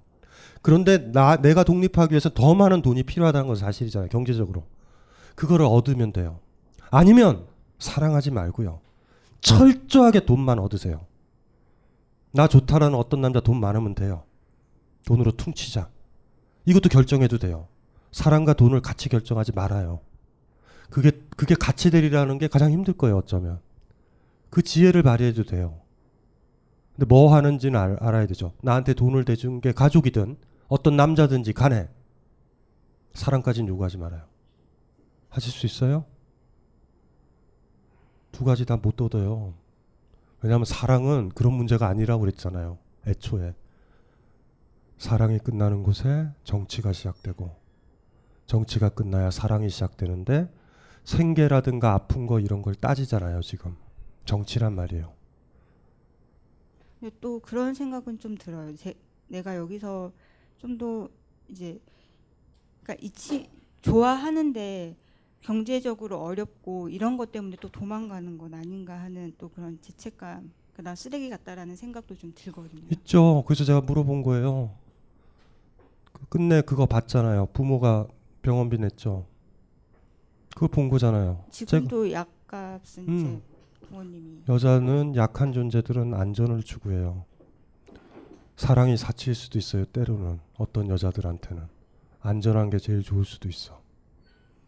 그건 불행한 일이에요. 그런데 그럴 수밖에 없다면 어쩔 수 없는 거죠. 대신 사랑을 그거 하진 마세요. 아직은. 음. 그렇게 생각하면 될 것 같아요. 많은 거 겪고 있는 거예요. 일단은 들어가셔야 돼요. 자, 인간관계를 또 하나만 또 정리할게요. 어떤 사람을 딱 만나면 그냥 그 사람이 좋으면 다 좋은 거예요.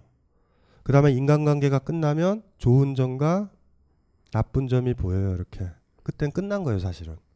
그냥 좋은 거예요. 우리가 우리가 여행을 갈 때 보면 여행을 갈 때 자유롭게 여행 갈때 보면 그곳이 좋으면 있죠. 음. 근데 장단점이 다 있는 곳에 있는다라는 건 못 떠나는 거예요. 무슨 말인지 알죠? 못 떠날 때 장점을 찾아내요. 순서는 이래요. 장점. 나 나를 행복하게 해줘요. 나를 좋아하게 해줘요. 그럼 그거랑 있죠. 나를 나쁘게 하면 떠나야 되죠. 나를 나쁘게 하는데도 못 떠나면 장점을 만들어줘요. 어떤 타인을 볼 때 장단점이 있다라고 그러는 거는요. 개소리예요. 단점이 포인트예요. 핵심이에요. 장점은 뭐냐면 만든 거예요. 여러분이 어느 회사를 다니든 마음에 안 들지만 장점 만들어 놓을 거예요. 무조건. 좋거나 말거나 해요. 우리가 자유롭게 여행 갈 때는 그걸 관철하죠. 이곳이 싫으면 뜨는 거죠. 근데 너무 밤이 되면 못 떠나죠. 그럼 그나마 막 날조를 해놓는 거야. 여기는 그나마 마국간도 있다. 막 이렇게 날조를 해놓는 거예요.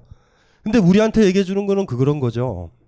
그래서 어떤 남자친구가 있는데 남자친구의 장단점이 보인다 이랬잖아요. 그러니까 이런 거죠. 장점만 보였던 사람이 단점으로 확 보이고 장점을 찾아놓는 거예요, 지금. 지금 그러니까 관계는 끝난 거예요. 관계는 끝난 거예요, 지금. 장단점이 보이면서 이렇게 관계를 지속하는 걸 우린 정치라고 부르고요. 저 사람이 온전히 나한테 장점이었기 때문에 풀베팅을 해버리는 걸 사랑이라고 불러요. 정치는 그런 거예요. 이 여자랑 헤어지게 되면 누가 밥을 해주지? 이게 정치이고 이 남자랑 헤어지면 누가 커피를 사주지? 요게 정치예요. 이 남자가 연봉이 올라가면 기분이 좋을 때 정치가 시작되는 거예요. 그러니까 지금 그 메커니즘에서 한번 생각을 잘 해보시면 돼요. 도움이 됐나요? 일단 들어가시고 남들이랑 비교는 하지 마세요. 그럼 힘들어져요. 너무 쉽, 너무 쉽게 포기하면 안 돼요. 남들이 일주일치의 식량을 모을 때 본인은 2주치, 3주치를 모을 뿐이에요. 어떡하겠어요. 그렇게 해야지. 살아야 되니까. 그렇게 해서 그거에서 좀 독립을 좀 하시면 돼요. 결정적인 순간에 그게 발목을 잡을 거거든요. 근데 준비할 수 있는 부분인 것 같아요. 그 부분은. 그래가지고 여러 가지 것들을 포기해야 될 수도 있어요. 그리고 본인한테 가장 강한 건 제가 봤을 때 아픔에서 오는 자기 자신이 붕괴된다라는 자기 보존에 대한 느낌 이런 느낌이 더 강해서 자기를 더 많이 지금 사랑해요. 아픈 사람 은 그럴 수밖에 없어요. 그러니 타인을 사랑하긴 힘들어. 더 보호받으려고 그럴 거예요. 그러니까 지금이 그렇다면 사랑은 좀 유보를 하자고요. 40, 50 넘어서 그때 가서 사랑을 하든지 지금은 정치를 해도 돼요. 대신 지금 사랑을 요구하지 말았으면 좋겠어요. 그러면 집에 들어갔을 때 또 이제 집을 나오고 싶은 욕구가 생기, 생기더라도 부모님 돈을 받기 때문에 부모님 말 잘 더 많은 돈을 주는 남자가 생길 때까지 집에 있어요. 당분간은. 당분간은. 남을 사랑하기 힘든 상태예요. 나 아픈 게 가장 더 중요하니까. 그러니까 그거부터 보호하고 그 다음에 보자고요. 괜찮아요. 생각 상관없어. 하지만 지금 사랑을 찾지 말아요. 너무 너무 부담이 세요 본인한테. 힘들 거예요 많이. 무슨 말인지 아시죠? 그 사람을 위해서 기꺼이 병원비를 그 사람한테 줄 수 있어요? 누군가한테 지금 나 아플 때 못 하잖아. 그러니까. 그러니까 항상 사랑을 하려는 느낌이 있어도 정치로 돌아가요. 금방 금방. 근데 지금 조건이 그러니까 이거에서 근본적으로 벗어나는 방법은 얘기해 줬죠. 더 많은 경제적 자립과 독립을 이루어야 돼요. 다른 사람보다 더 많이. 그래야 지금 서른 둘이니까 30대 후반, 40대 초반 정도에 자기가 가진 거를 베팅을 한번 해볼 수도 있겠다. 지금 가진 게 너무 없다라는 느낌 때문에 베팅할 것도 없어요. 그렇게 하시면 될 것 같아요. 한 분만 더 받고 오늘 마무리하죠. 한 분만. 네, 아 저는요, 음, 제 약간 죽을 고비 그런 걸 뭐 그 정도는 아닌데 아무튼 그런 걸 겪고 제 자신을 이렇게 소중히 여기고 사랑하게 됐어요. 그래서 약간 매뉴얼한 가정 속에서 가출 겸 독립을 하려고 지금 계획 중이고 이제 곧 할 건데요. 저희 부모님이 이렇게 제가 핸드폰을 없애도 이렇게 뭐지 추적 장치를 해갖고 이렇게 잡으실 분이거든요. 결국에는 아, 어떻게 해서라도 그래갖고 저가 지금 핸드폰 없애려고요. 근데 그래도 제가 부모님이 싫어하진 않으니까 나중이라도 연락을 하고 싶은데 그게 언제쯤으로 해야 할지 또 그리고 사실, 사실은 제가 재혼 가정이에요. 근데 저희 엄마가 원래 아빠한테 엄청나게 많은 고통을 당하셨고 또 제가 그걸로 인한 어, 약간 트라우마가 있어요. 그 엄마가 고통받았던 모습을 아직도 기억을 계속하고 있고 또 그걸로 인해서 제가 이렇게 떠나 부- 엄마의 품을 떠나는 게 음, 약간 부채의식과 죄책감을 느껴요. 그래서 이걸 어떻게 하면 좀 더 덜 수 있을지가 예, 궁금합니다. 중간에 재혼이라고 얘기했나요? 네, 재혼 한번. 한번 한번 네. 한번 결혼은 실패했고 아니 아니 엄마가 엄, 어머님이 네. 아 잠깐만요. 그럼 아버님은 네, 친아 새아빠세요. 어 그래 몇살 때? 아 저는 이혼은 제가 한 초등학교 2, 3학년 때 그때 했고요. 예. 지금은 23살이요. 음, 23살. 네. 아, 그 아버지랑 그 새아버지랑 어머니의 관계는 아 좋으신 편이에요. 왜냐 면 엄마가 굉- 좀 무던한 성격이시거든요. 음. 네, 그래서 괜찮은 것 같아요. 음. 아, 그런데요. 어, 네, 그래서 아무튼 그런 엄마를 떠나는 거에 대한 죄책감을 어떻게 하면 덜 수 있을지 그게 일단은 좀 원하는 것 대답이고요. 또 나중에 연락을 해야 할 텐데 언제쯤 해야지 이것도 좀 고민이 돼요. 엄마는 엄마가 추적 장치 하나요? 아버지가 추적 장치 할 것 같아요. 엄마가요. 왜냐하면 엄마가? 엄마 앞도 원래 아빠는 검찰인가 그러거든요. 그래서 어떻게든 이렇게 인맥을 동원해서 잡으실 분이세요. 엄마는. 음, 음. 그래서 아, 내가 핸드폰이라도 없애고 어디 진짜 기숙사 같은 데 들어가려고요. 이런 일하는 그런 공단이나 아무튼 뭐 캐디나 아무튼 그런 거 해갖고 그래서 그렇게 하려고 하는데 어, 어, 이제 모르겠어요. 이 엄마를 떠난 죄책감 이게 제일 큰 것 같고요. 사랑하는 사람이 있어요? 아니요 없어요. 저는 아직 없어요. 엄마 사랑해요? 사랑하지만 그래도 저 제 자신을 더 사랑하는 것 같아요. 엄마를 사랑하느냐고요. 왜 엄마가 그렇게 무서워요? 어, 무서운 건 아니고요. 모르겠어요. 약간 이렇게 자기의 가치관에 굉장히 주입을 하시려 해요. 저랑 엄마의 가치관은 막 30년 정도 차이 날 정도로 굉장히 달라요. 음, 저기 오늘 네. 오늘 끝나고 어디 갈 거예요? 오늘 알바하러 가야죠. 무슨 무슨 알바? 아, 지금은 아직 편의점 알바하고 있고요. 이거 음. 끝나는 대로 다, 다른 기숙사 같은 데 들어가려고 지금 알아보고 있어요. 면접 보고. 복잡하다, 복잡하다. 지금 정확하게 얘기를 안 하는데 아, 문제가 뭐예요? 어, 독립하는 거? 아니에요. 엄마가 잡기를 원하는 거 아니에요 지금. 엄마가요? 아니요. 그건 아닌데. 가짓수 다 해서 합리화했잖아요. 못 떠난다고. 그냥 훅 떠나면 돼요. 봄날에 산보 가듯이. 찾으면 뭐 하겠어요. 안 들어가면 되는데. 네, 그러면 그렇 그냥 용기 내서 나갈게요. 아 그리고 또한 아니요 가지만 나가는 게 아니라 안 들어가는 거예요. 안 들어가세요. 네, 아, 안 나고 나온다고 그러면 들어가진 못, 않을 건데. 나온다고 그러면 못 나와요 집에서. 네, 그, 이미 나왔으니 안 들어가는 거예요. 안 들어가는 거와 나오냐 못 나오냐는 달라요. 아 그러니까 이게 이게 문제인데요. 본인이 삶을 살아갈 때 이 모든 불행의 탓이 부모의 탓은 아니에요. 지금 너무나 가중한 게 어머니랑 부모한테 지금 프레스 들어가 있어요. 다. 그리고 그들을 다 제거하고 떠나면 행복이 올 것 같아. 안 와요. 무슨 말인지 아세요? 지금 문제의 핵심은 그게 아닌지도 몰라요. 본인의 꿈은 뭐예요? 하고 싶은 거. 소설가가 되고 싶어서 음. 돈 벌면서 여행도 다녀보고 하려고 지금 글은 써요? 네, 조금씩 쓰고 있어요. 하- 글 쓰는 거. 좋아해요? 네, 좋아해요. 많이 좋아해요? 네, 편해져요. 행복하고. 모르겠다. 비비 꼬여 있다. 좀 힘들다. 어머니 탓이다. 어머니 탓이죠? 다 어머니 탓이야. 나 소설 못 쓰고 아르바이트하고 다 어머니 탓이야. 어머니만 제거하면 그런데 더 경제적으로 힘들어진다. 그러니까 안 떠나야 돼요. 떠나면 안 되는데 나를 잡기를 원해. 하지만 난 저항하고 들어갈 거예요. 기꺼이. 핸드폰을 없앤다. 없애서 뭐 할 건데? 찾는데. 진짜 자살하는 사람은요. 진짜 떠나는 사람은 편지를 남기지 않아요. 진짜 떠나는 사람은 아까처럼 사장님한테 얘기를 하지 않아요. 편지를 남기지 않아요. 그냥 훌 하고 떠나요. 훌 하고 떠나면 돼요. 핸드폰을 없앤다? 못 떠나요. 없애도. 훌 하고 떠나세요. 하나만 물어볼게요. 경제적으로 독립해서 살 수 있어요? 네. 자신 있어요? 네, 어떻게든 버틸려고요. 왜 버텨요? 네? 아, 이- 처음엔 어려울 테니까 이렇게 적응을 해서 이렇게 어떤 집을 떠날 때, 혁명이 일어날 때, 어떤 집을 떠날 때, 우린 이래서 떠나요. 이 세상 어느 곳이라도 이곳보다 낫다라고 그럴 때만 떠나요. 세상에 나가면 견딜 것 같아. 못 떠나요. 이 세상 어느 곳보다 이곳보단 더 낫다라고 그럴 때 혁명은 일어나고요. 변화가 일어나고요. 집을 떠나요. 세상에 어떤 사람도 이 가족보단 낫다라고 생각이 들 때 우린 거길 떠나요. 제가 지금 얘기하는 게 못 떠날 것 같다는 느낌이 무신무신 든다고요. 왜냐하면 그 중요한 거 아니에요. 전혀 지금 본인이 생각하는 게 못 떠날 것 같아. 떠날 수 있을 것 같아요? 견딘다고요? 못 견디면 어떡할 건데? 못 견디면 어떡할 거예요? 그때 어떡할 거예요? 못 견디면 너무 살기 힘들면 어떡할 거예요?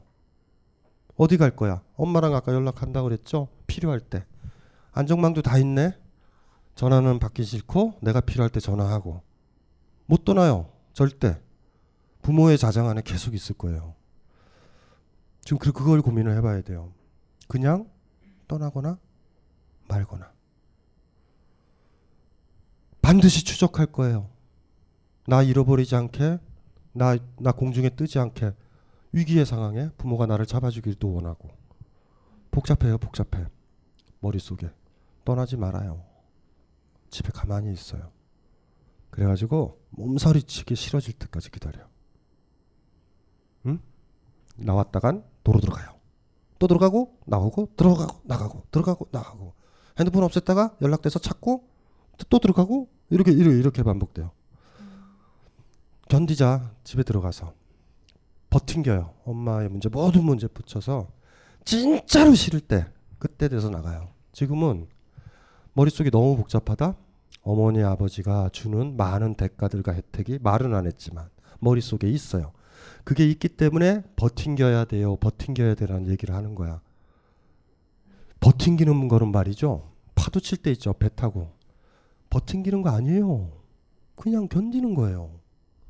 다른 조건이 없어요. 뭔지 아시겠죠? 이건 버텨야 돼. 이거 똥꼬집 부리는 사람들은 항상 배신할 준비가 돼 있어요. 그 배신한다고요. 그러니까 관계도 그렇게 되는 경우 있죠. 내가 이 결혼을 유지해야 돼. 얼마 안 가요. 절대 안 가요. 절대 안 가요, 그거. 그런 게 어디 있어요, 세상에. 그래서 일단은 방법은 그거예요. 부모한테 가서 지- 지겨워질 때까지. 그리고 스스로 되물어 봐야 돼요. 내가 아직 베이비가 아닌가. 부모로부터 모든 것도 얻겠지만 오케이 자유마저 얻으려고 그러는. 음 이제 그거 그거를 좀 고민을 많이 해봐야 돼요. 많이 그한 가지만 더 여쭤봐도 될까요? 하지 마요. 아, 제제 고민이 아니고요. 하지 마요. 본인 고민 아니면 남 고민인가요? 대신 해달라고 그랬어요. 어 그런 건 없고 자 이제 이걸로 이걸로 마무리를 하고 해야 되겠어요. 아 늦게까지 고생들 했어요. 예. 다 하고 싶어요. 다 하고 싶은데 우리 저 부부가 가장 세게 얘기를 해줘서 사랑에 대한 모든 얘기는 그 사람보다 더 깊이 아픈 사람은 없어요. 저 두 커플들을 머릿속에 기억을 해둬야 돼요. 자기 사랑에서. 여러분이 바닥까지 내려가면 거기까지 내려갈 거예요. 많이. 그리고 많은 부분 이제 사적인 문제에서 얘기했었을 때 제가 받은 느낌은 예전이랑 비슷하지만 집에서 좀 독립 좀 해요. 아우 답답해 죽겠어요. 그 임재 스님 얘기를 다시 해야 될까? 부처를 만나면 부처를 제거해야 자기가 부처가 되고 부모를 제거해야 자기가 독립된 어른이 되는 거예요. 한 사람의 나이들은 40대, 50대 남자와 여자 너무나 속물 같은 여자 판타지 부여된 거 말고 쓰레기 몰래 버리고 경품 좀 얻으려고 날뛰는 여자라는 게 정확하게 보인 다음에 측은히 여겼을 때 여러분들은 어른이 돼요. 부모에 대해서 여신적인 판타지, 아버지에 대한 거 다 제거를 해야 돼요. 부모를 철저하게 제거해야 돼요. 제발 그랬으면 좋겠어. 부모가 아주 천해 보이고 부모가 너무나 평범해 보이, 보일 때 남들이 손가락질하는 그 모, 모습을 보일 때 그렇게 해서 부모가 부모로부터 탯줄을 끊을 때 그 다음에 누구를 사랑했으면 좋겠어요. 항상 A라는 여자, A라는 남자를 만나서 사랑하다가 심드렁해지도 개- 계속 살다가 B라는 남자나 여자가 나오면 그때 돼서 A를 버리지 말아요. 영원히 미성숙해져요. 탯줄만 바뀌어져요. 계속 탯줄의 대상만 부모였다가 요 남자였다가 저 남자였다가 저 남자였다가 나중에 시간 지나면 아들에다 붙이고 누구에도 붙여요 여자들은 항상 미성숙해요. 한 번의 상처들 필요해요. 탯줄을 끊읍시다. 태어났을 때 탯줄을 한 번 끊고요. 그 정신적 탯줄을 한번 끊어야 돼요. 근데 그거는 누가 안 끊어줘요. 그 누가 끊어주면 안 돼. 그 끊어준 사람을 여러분은 미워하게 돼 있어요. 첫사랑은 그래서 버리는 거예요. 첫사랑은 부모로부터 탯줄을 끊게 해줘서 피를 머금게 해줬던 사람이라 그 사람은 말이죠. 뭔지 알죠? 욕을 해야 돼요. 탯줄 끊으, 끊으면 나였지만 그 사람을 욕을 해야 돼요. 그 발터 베냐민 했던 그 얘기 참 좋아해요. 남자는 첫사랑의 여자가 뭐냐면 탯줄을 끊어주는 여자다. 그래서 피가 범벅이기 때문에 그 여자랑 같이 하지 않아요. 남자의 첫사랑은 그 정도 역할을 하는 거예요. 완전히 독립된 다음에 두 번째, 세 번째 만나는 그 여자랑 사랑을 해요. 그런 역할을 해주는 여자들도 필요해요. 예? 헌신적인 사람이죠. 이 세상 모든 남자의 탯줄을 끊어주는 여자. 얼마나 좋아요. 그런 그런 성숙한 여자도 있죠 뭐. 그래서 일단은 그걸 독립을 해야 돼요. 거기서 독립이 와야 되고 혹여 운이 좋으면 어떤 남자가 어떤 여자가 탯줄을 끊어주는 역할을 해요. 하지만 탯줄을 끊어줬다고 해서 그 사람과 같이 있지는 말 것. 그 사람을 보면 자기 삶이 비비꼬이거나 탯줄에서 벗어나서 불편해지거나 경제적으로 힘들어지면 그 남자를 욕하게 돼 있어요. 야 이 개새끼야 행복하게 해준다 그랬잖아. 나 안전했는데 너 때문에 불안해졌어. 이렇게 돼요. 이러면서 무조건 안 좋아져요. 어 사태가 안 좋으면 무조건 개 탓인 거야.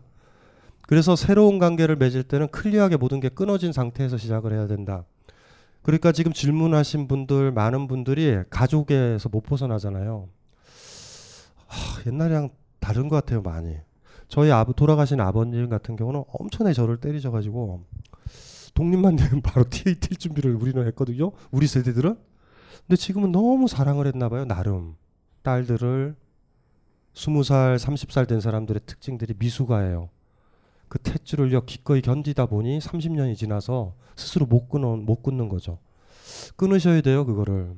그래서 많은 부분들이 그런 느낌이 좀 들어요. 더 성숙해야 된다. 더. 그래서 당분간 결혼 같은 건 하지도 말고. 예. 저 결혼하면 안 돼요. 결혼은 사랑은 어른들만 하는 거예요. 애기들이 하면 비극이 생겨요. 자기한테나 타인한테나. 심지어 애까지 생기면 완전 일은 비극 트리올, 트릴로지죠. 비극 3부작이 막 이루어지기 시작해요. 나, 상대방, 자식까지. 이렇게 되니까 조심하시면 될 것 같아요. 자 이제 마무리를 할 거예요. 여러분들이 여기까지 있어 끝까지 있어줘서 고맙고 이제 상담은 다 끝났고 예. 책을 열심히 보셔가지고 밑줄 치고 다시 공부하고 복습하고 반복하고 숙고하고 예, 그렇게 해가지고 하시면 좋을 것 같아요. 이걸로 마치겠습니다.